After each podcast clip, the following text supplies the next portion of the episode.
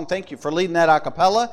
I don't know that I could have done that, but I'm glad that, that, uh, that Brother Brenton could, and I'm, you sounded good, so praise the Lord. Uh, occasionally we have uh, little glitches and things of that nature, but uh, thank the Lord that we were able to get through it. If you have your Bibles, go ahead and open up to Acts chapter number 4. Uh, Acts chapter number 4. And again, as uh, it's not a Memorial Day message per se, but uh, uh, we do remember Memorial Day, certainly appreciate those who uh, gave their lives. And, and the saying is that freedom isn't free.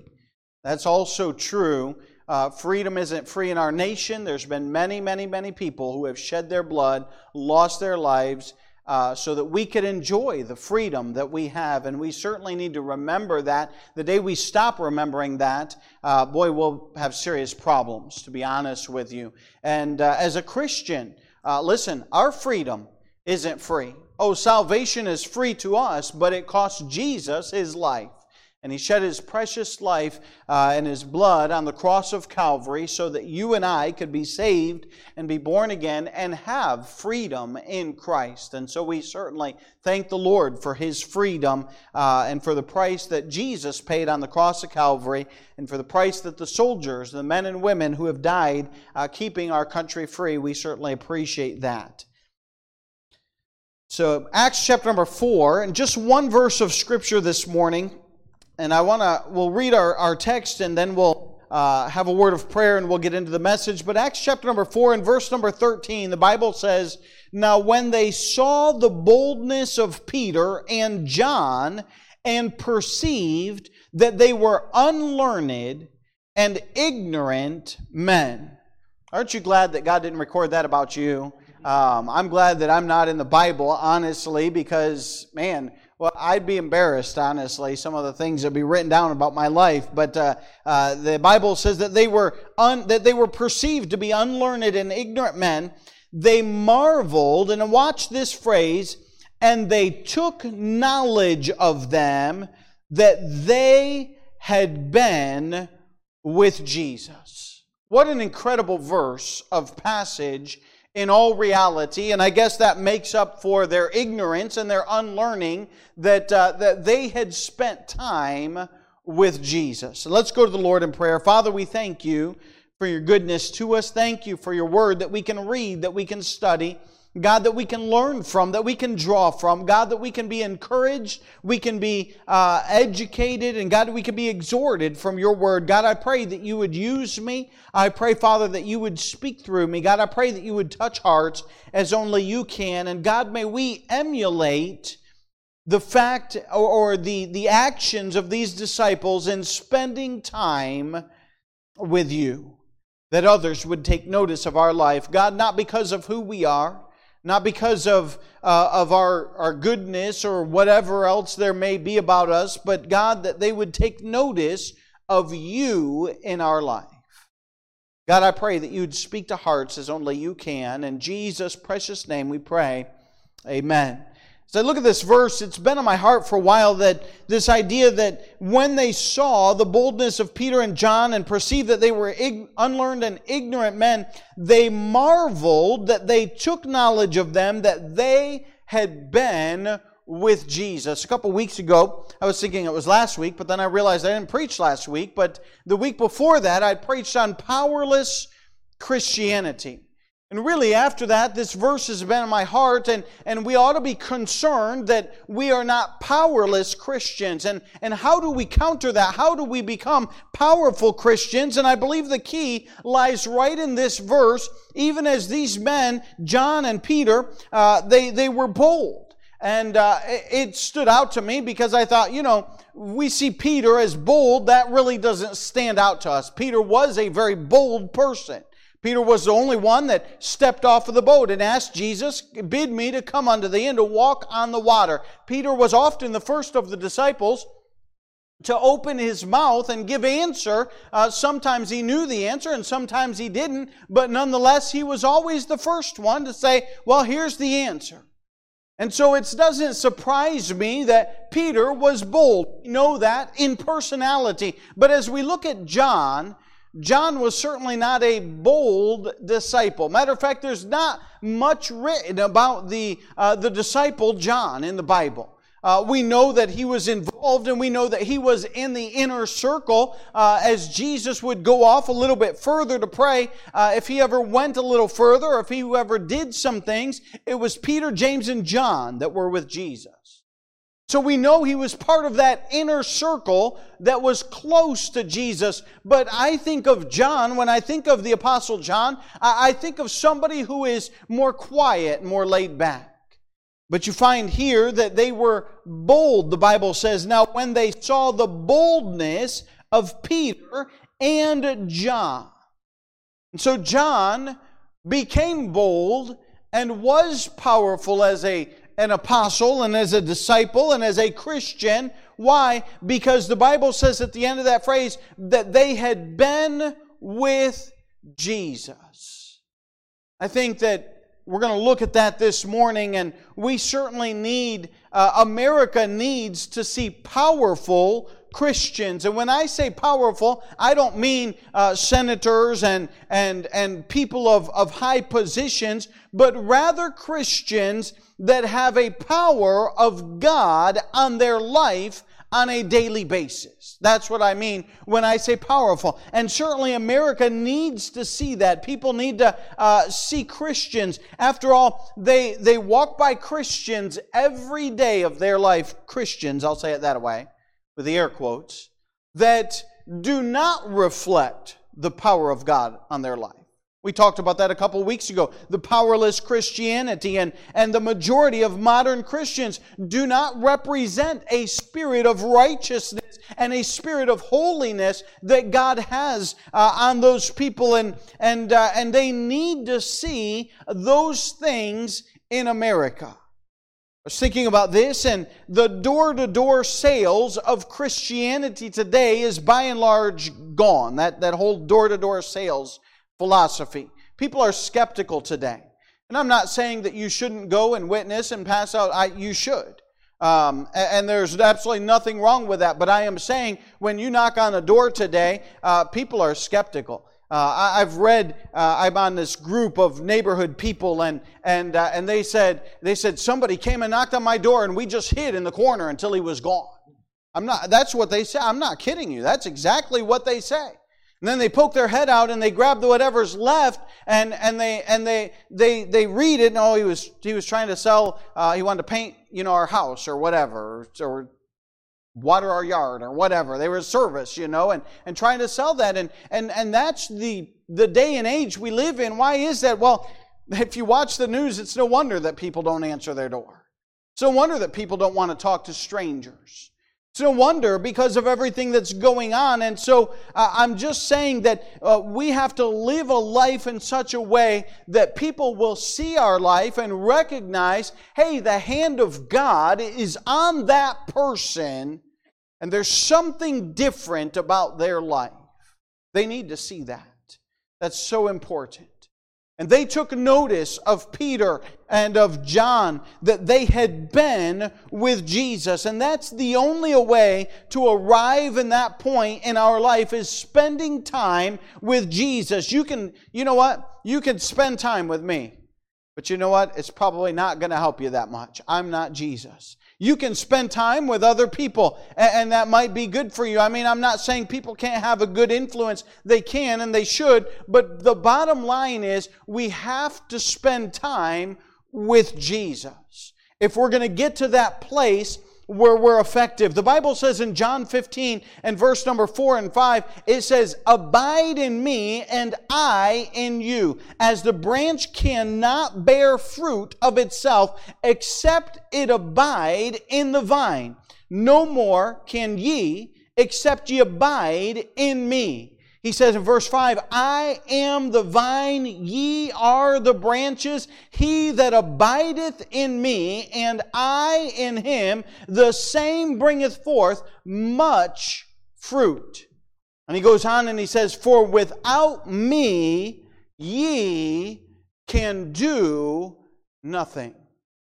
And we have to realize that. We have to get to the point that we must spend time with Jesus. Now, I got three things that I want us to look at that what spending time with Jesus will do for us. We read one verse in verse number 13, but if you were to read the context, you'd have to go back to John or Acts chapter number 3 and read that entire chapter, and it's a wonderful chapter. What happens is uh, John and Peter show up at the temple for a time of prayer, and as they're going, there's a beggar there, and uh, and he sits by that gate, and as they walks by him, he he asks them, he says, "Alms for the poor," and he's saying, "Hey, will you give me some?" Something, and, and Peter, looking at him, says, Silver and gold have I none, but such have I, give I unto thee. And he says, In the name of Jesus Christ, arise and walk. And that man uh, was made whole that day. And that's quite a miracle and quite awesome, to be honest with you. And, and as they go into the temple, this man accompanies them in the temple and he's praising God and he's excited because he has just been healed and his life has just been changed. And a crowd of people gather around because they saw what was taking place and they realize, hey, this is the man that used to sit outside of this gate all the time and used to beg because he could not walk. And so they saw this man and they recognized this man. They said, Hey, we want to go in there. And so all this crowd is all gathered around to see this man that has been made whole.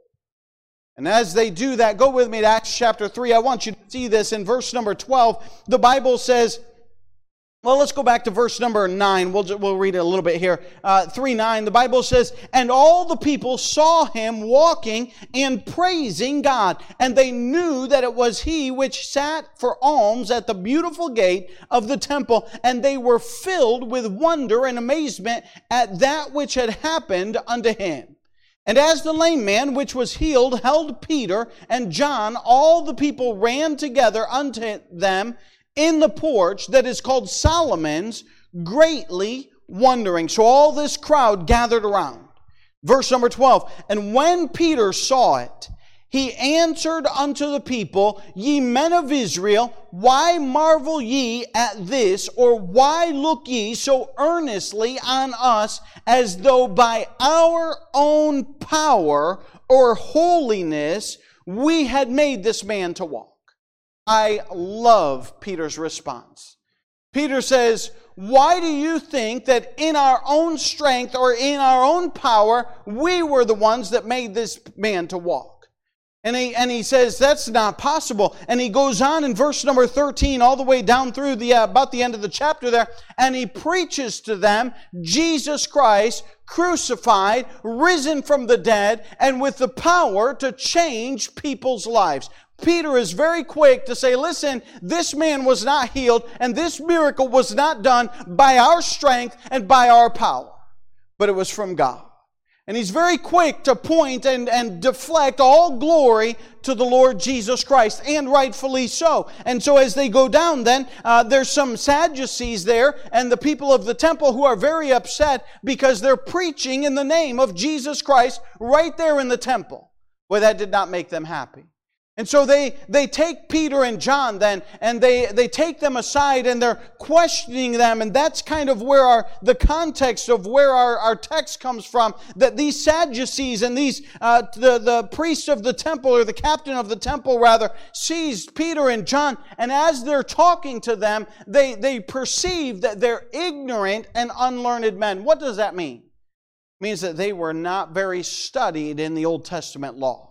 In other words, they didn't have all the knowledge that the Sadducees and that the Pharisees would have of the Old Testament law. That they were not the, the, the super knowledgeable and schooled doctorates of the day.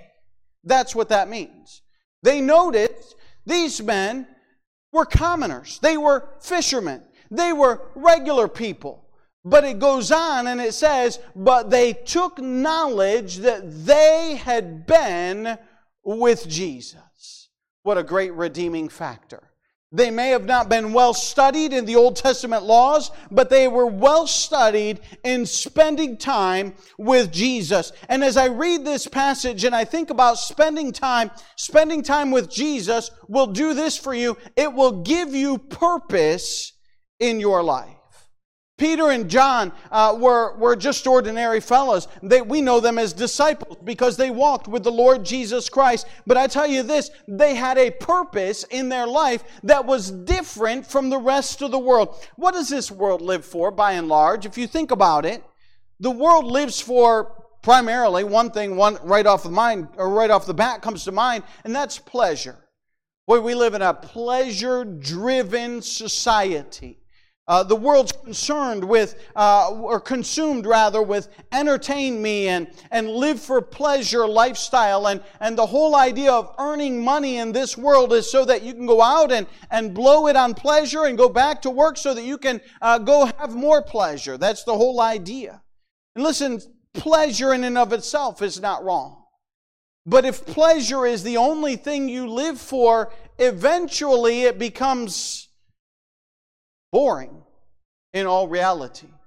And it's like, you know, you've heard of the thrill seekers, and, and boy, they want to do this, and, and the next thing, they got to do something bigger and something better, and the next thing, they got to do something bigger and something better, and, it just keeps going, and there's no end in sight until they've done something, uh, and they're like, man, I don't know what else to do. There's nothing more that this world really has to offer. And if they live for pleasure, uh, it's short lived. How about possessions? That's another thing that people live for. Save your spot here in Acts and go with me to the Gospel of Luke, chapter number 12. The world lives for possessions by and large. That's so that they can acquire riches. Luke chapter number 12. And I want you to see this short parable that Jesus gave. Luke chapter number 12 and verse number 16.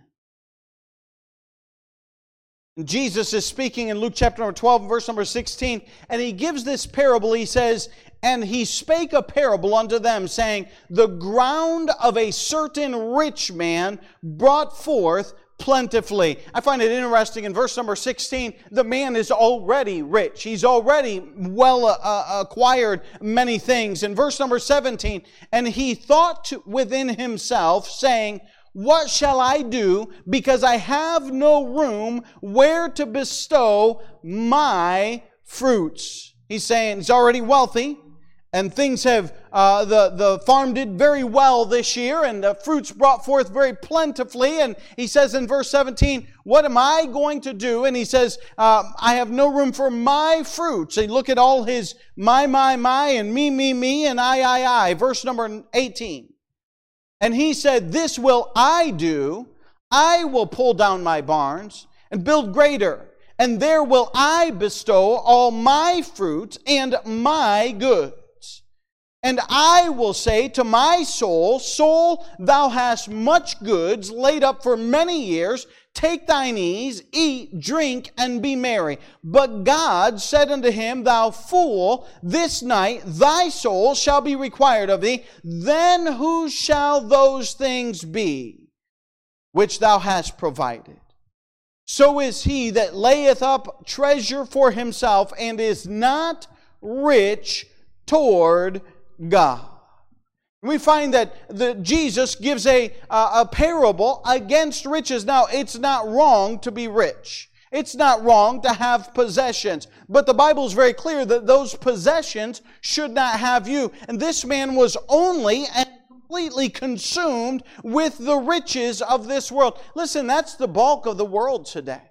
Everyone is more concerned about, well, what kind of car do you drive and what, how big is your house and how much did you pay and how much do you have in your IRA and your 401k and your 50 whatever and your 600 and your 700 and I don't even know what all that stuff is. But they're all concerned with that, and, and they're saying, well, you need to, uh, you need to have this much money. And, and a guy who aspires to be a millionaire, when he reaches the million, won't be happy. So he's got to be a multimillionaire, and then he'll aspire to turn over two million. And then the guy who arrives to a multimillionaire is not happy, and so he's got to aspire to be a billionaire. And then the billionaire is not happy, so he's got to become a multi billionaire. There's people like that out there.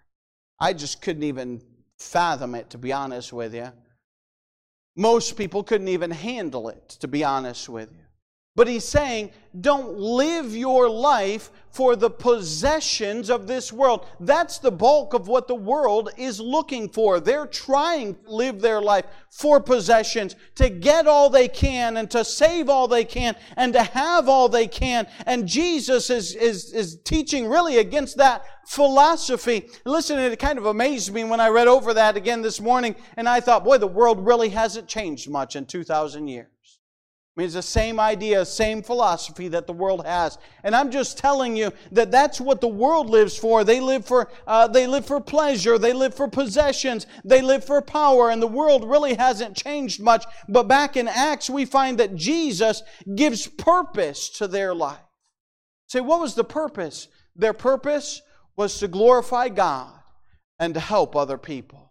That was their purpose. You know what? That goes on and on and on, and it never grows old, and it will change your life. That was their purpose. Jesus gives purpose. He said in Matthew 5 14, Ye are the light of the world. In verse 16, he says, Let your light so shine before men that they may see your good works and glorify your Father which is in heaven. Hey, listen, we are to be a lighthouse to the lost world, to those that are wandering through this world who do not have hope, who do not have purpose, who are, are lost and have lost their way. We are to be that light that is shining out to them. Peter and John were that light that man that was lost that day. Peter and John, boy, Peter didn't let an opportunity pass him by. He saw that crowd gathering around him, observing that man with the miracle. And Peter said, Man, here's my opportunity. I got a crowd. And you know what? Peter started preaching to them and giving them the gospel of Jesus Christ crucified. And Peter, he didn't mince words. He said, Jesus, which you crucified. He started immediately saying, Hey, it's your fault that he died. He wasn't, he didn't mince words. He said, he said that Jesus that you guys would rather take Barabbas, a murderer, and have him go free than Jesus. And, and boy, he started preaching Jesus Christ and, uh, and, and preaching him uh, crucified and risen and coming again. He said, Hey, that's the Jesus that will change your life. That's the Jesus that changed this man's life. Hey, listen, that's our purpose of this life is to give the gospel to the lost and dying world. Peter seized that opportunity when those people started gathering gathering, and he gave them the gospel. We're to be a lighthouse. Jesus gives purpose. Listen, you have to spend time with Jesus daily to help you refocus your life. Listen, you get up every morning, and I get up, and I've got more. I, I think I'm. I think it's my nature. I, I think I got it from my father. Is to be very project, and I have all these projects. And I, am never without a project that I'm working on. I've got four and K. When I finish those, I'll, I'll work on my list and get more done. But, but I work on one project. Praise the Lord, I got the car out of the garage. I got it fixed and on the road. Praise the Lord. So I got that. Now I move on to my next project. And I got other projects and I've got them lined up and I just do one after the other. Hey, if, if I get up in the morning and, and I don't spend time with the Lord, you know what? All my focus is, well, I got to get these projects done. I got this and I got that to get done and I got this to get done. And our project ought to be to get the gospel to the lost and dying world. Spending time with Jesus will cause us to have purpose in this life. Hey, we ought to take time to spend time with Jesus. They took note that they had been with Jesus. Jesus gave them purpose in their life to reach the lost and dying world and to glorify God. Spending time with Jesus gives you purpose. I want you to notice not only does it give you purpose, but I want you to notice as well in our text, it gave spending time with Jesus gives power in your life. I already talked about the fact that when Peter looked at this man, he said in verse number 6, chapter 3, verse 6, In the name of Jesus Christ of Nazareth, rise up and walk. Verse number seven, that man stood up and he walked and he leaped and he praised God. He was, he was excited that God had changed his life, and, and man's strength will vary. Listen, our, our strength will fail, that's for sure. Some people are stronger than others. There's no doubt about that. And, and, some people are, have more courage, and some people are stronger willed, and some people are, uh, well, we kind of call it stubborn, for lack of a better word and and they they tend to they tend to do things and and they're they're strong-headed and they're going to get things done. And listen sometimes those characteristics are are displayed as as hero traits and they certainly are and they're good things to have. But listen eventually our strength is going to fail. And we've got to recognize our limitations as people. But Jesus will give strength I think about Elijah. Elijah is that prophet in the Old Testament. I think Elijah was probably a pretty headstrong prophet. I think God used him greatly and he had a very strong character. But at one point in Elijah's life, after he was running for his life, we find Elijah under a bush saying, Lord, take my life. Everyone's out to get me and I'm going to die. Just take my life. And Elijah says, I'm done. I've reached the end. And listen, if you strive to serve the Lord in your flesh, you will hit the end. You won't be able to do it. You'll be able to go for a while, oh yeah. Depending on your strength and depending upon your headstrongness and, and your strong willedness. Uh, but, but at the end, you're going to hit the end where you say, It is not my ability, but it's God. And we have got to get our strength from God. And Jesus is the one that gives us strength. Uh, Peter was a very strong character. You remember in the New Testament, I mean, he was the first one to open his mouth. He was the first one to say, Lord, I'll not deny thee.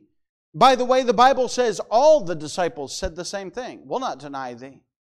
But what happened? He denied him. And then he didn't only deny him, he said, I go a fishing. I'm returning to my old lifestyle. I'm returning to the way things used to be. I'm going back to where I used to be and where what things once were. And God was saying, hey, uh, listen, in your strength, you may want to serve God and you may want to do what's right, but you have got to get your power from the Lord Jesus Christ. Because in our strength, we'll fail. We're just not able to. Jesus provides strength. I want to look at this idea that this man was healed. Listen, we know that signs and miracles were, were a transitional throughout the book of Acts. You read the first part of the chapter, book of Acts, and it's exciting, man. I mean, the disciples are performing miracles. This guy's being uh, healed, and that guy's being healed. But as you go throughout the book of Acts, you find that it fades out, and there's no more uh, signs and wonders. It was a transitional period where God was, uh, was, was giving authenticity to the gospel that was being preached and the disciples and the new church that was being, uh, that was being spread about in all areas. And, and certainly God used that for a time. And we don't have that today. But let me tell you something. You can certainly minister to other people by just being a help, just praying for people, just being kind and helping them.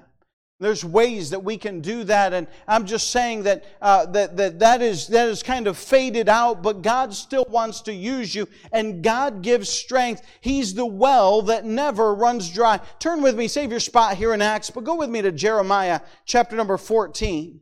Jeremiah chapter number 14. I was at a preacher's conference a few weeks ago, and, and the, the preacher preached out of this passage a phenomenal message. Jeremiah chapter number 14.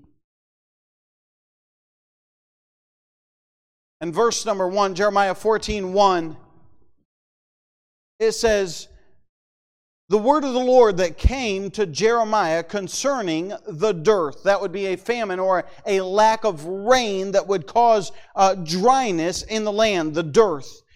Jeremiah 14 and verse number 2 Judah mourneth, and the gates thereof languish, they are black unto the ground and the cry of Jerusalem is gone up. So in verse 2, they are suffering because of the dearth or the lack of rain that is in the land. Verse 3, and their nobles have sent their little ones to the waters. They came to the pits and found no water. They returned with their vessels empty. They were ashamed and confounded and covered their heads, because the ground is chapped. For there was no rain in the earth. The plowmen were ashamed. They covered their heads. It's a sad portion of scripture this is that they were sending people out and they were looking for water, but there was no water. It was a dry land. The wells had gone dry. The pits that they had dug to collect water had gone dry. The ground that the farmers were farming had gone dry and there was no crops and there was no rain and there was no hope for those people. I'm just saying that, hey, Jesus, He didn't say we'd be a dry and barren land. He said, Hey, I will put within you a well of water springing up. You know what a well of water is that will spring up? A spring that will just continually uh, spew water out of the ground. Uh, we've been at a house, and, and that house has a spring, and, and that spring forces the water uh, through the pipes. And, and, and, and occasionally, when the pressure gets too high, it'll just shoot it right out of the ground. It's not a geyser, it's a, it's a spring that, uh, that just has too much pressure on it, and the water just continually flows out of there. And I'm just telling you that Jesus, He didn't say that we would be a dry and chapped ground, but He said that we would be a, a, a, a water, a well that would, uh, that would flow through us. Not because of us, but because of Jesus. He said in John 14, 3, Jesus answered and said to her, Whosoever drinketh this water shall thirst again, but whosoever drinketh of the water that I shall give him shall never thirst, but the water that I shall give him shall be in him a well of water springing up into everlasting life. Hey, listen, we can draw our power from the Lord Jesus Christ. You'll never go to the Lord Jesus Christ and find that the well is dry. You'll never go to the Lord Jesus Christ and find that the ground is tra- chapped. You'll never go to the Lord Jesus Christ and say, Man, I need something and not get something because Jesus Christ is the water of life. Listen, we can always draw from Him, get our strength, and turn around and offer water to the world that is without hope, that is dry, that has sent their people to the wells and they're dry, that is looking for something and have nothing in their life. And I'm just telling you that Jesus Christ is the strength. He proclaimed to be the water in John 14, He proclaimed to be the bread of life. What is the bread of life? Listen, it's the two most basic elements that we need. We need both water and we need food. And I'm just telling you, Jesus said, Hey, I will be that water. I will be that bread of life. And listen, spending time with Jesus will give us the spiritual power to be a light and a beacon to the lost and dying world. We can't do it in and of our own strength. We'll grow tired. We'll grow weary. We'll grow discouraged. We'll be frustrated. You know, it's frustrating when you try to help somebody who doesn't want help. You get discouraged. You'll say, Man, I'm not doing that anymore. Listen, Jesus gives us the power to continue offering to the world time and time again, but we must spend time with Jesus because it gives us purpose and it gives us power to do what we're doing. I've got one other thing here in the book of Romans or uh, Acts chapter number 3. Acts 3, we find that not only does it give us purpose and it gives us power, but I want you to notice in verse number 9 as we read that, it gives people's attention. You know, and we read our text in verse number 13. The last phrase says, And they took knowledge of them that they had been with Jesus. You know why Peter and John stood out in that crowd. More than just the healing of that man, it was because they had been with Jesus. And people took notice of that. When they healed that man, there was a great crowd that was drawn. And, and, listen, they were all drawn to, as we read that, and they wanted to see what was happening. And as they did, uh, I love that Peter says, Hey, you don't, you think this was our power? This was not our power. It was God's power. And he immediately points them to God. And, and it, he gave, but God gave them the people that would come and say, Hey, what's, what's all going on? Look with me in verse number 20.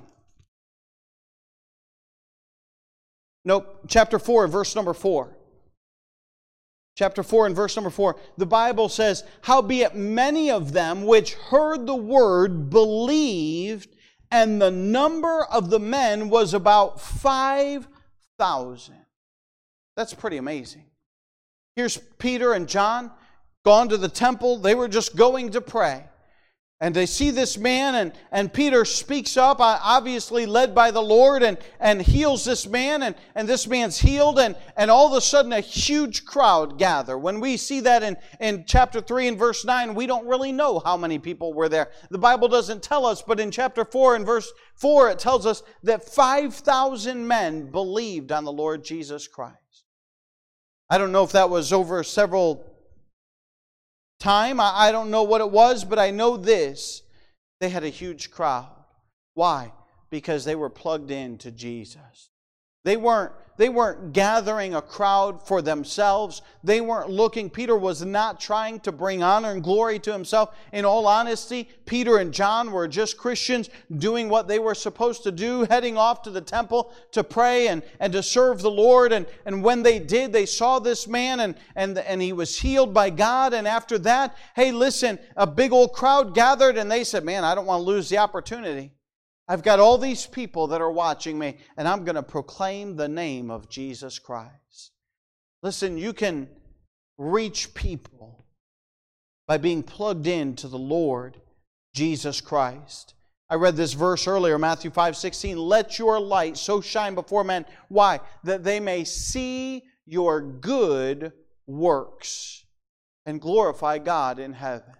Hey, there's all kinds of things that you can do to be neighborly, to be kind. That's the whole point of, of the, the, the Good Samaritan, is that he was simply neighborly and helped out somebody that, that was in need. And listen, if we help out people and then you take a gospel track, hey, I just want to leave you with this. You don't know what a difference that'll make. You don't know how that'll change that person. When you rub shoulders with somebody regularly and, and you just you you live right and you're clean and you're plugged into the Lord Jesus Christ and you represent the spirit of holiness of God and that you're trying to live right and walk right and talk right and do right and, and then you give them a gospel track or you witness to them and you invite them to church and they say, Man, there's something different about that guy and he's got the power of God in his life. And, and I'm just saying that people will take notice of that just like they took notice of John and Peter. They said, man, they're, they're kind of ignorant. Maybe they'll call you old fashioned. They're kind of old fashioned. They're kind of funny. They don't do, they don't drink and they don't laugh at the jokes and they don't do all the things that we do. They're a little bit different than us. But there's something about those people because they spend time with Jesus.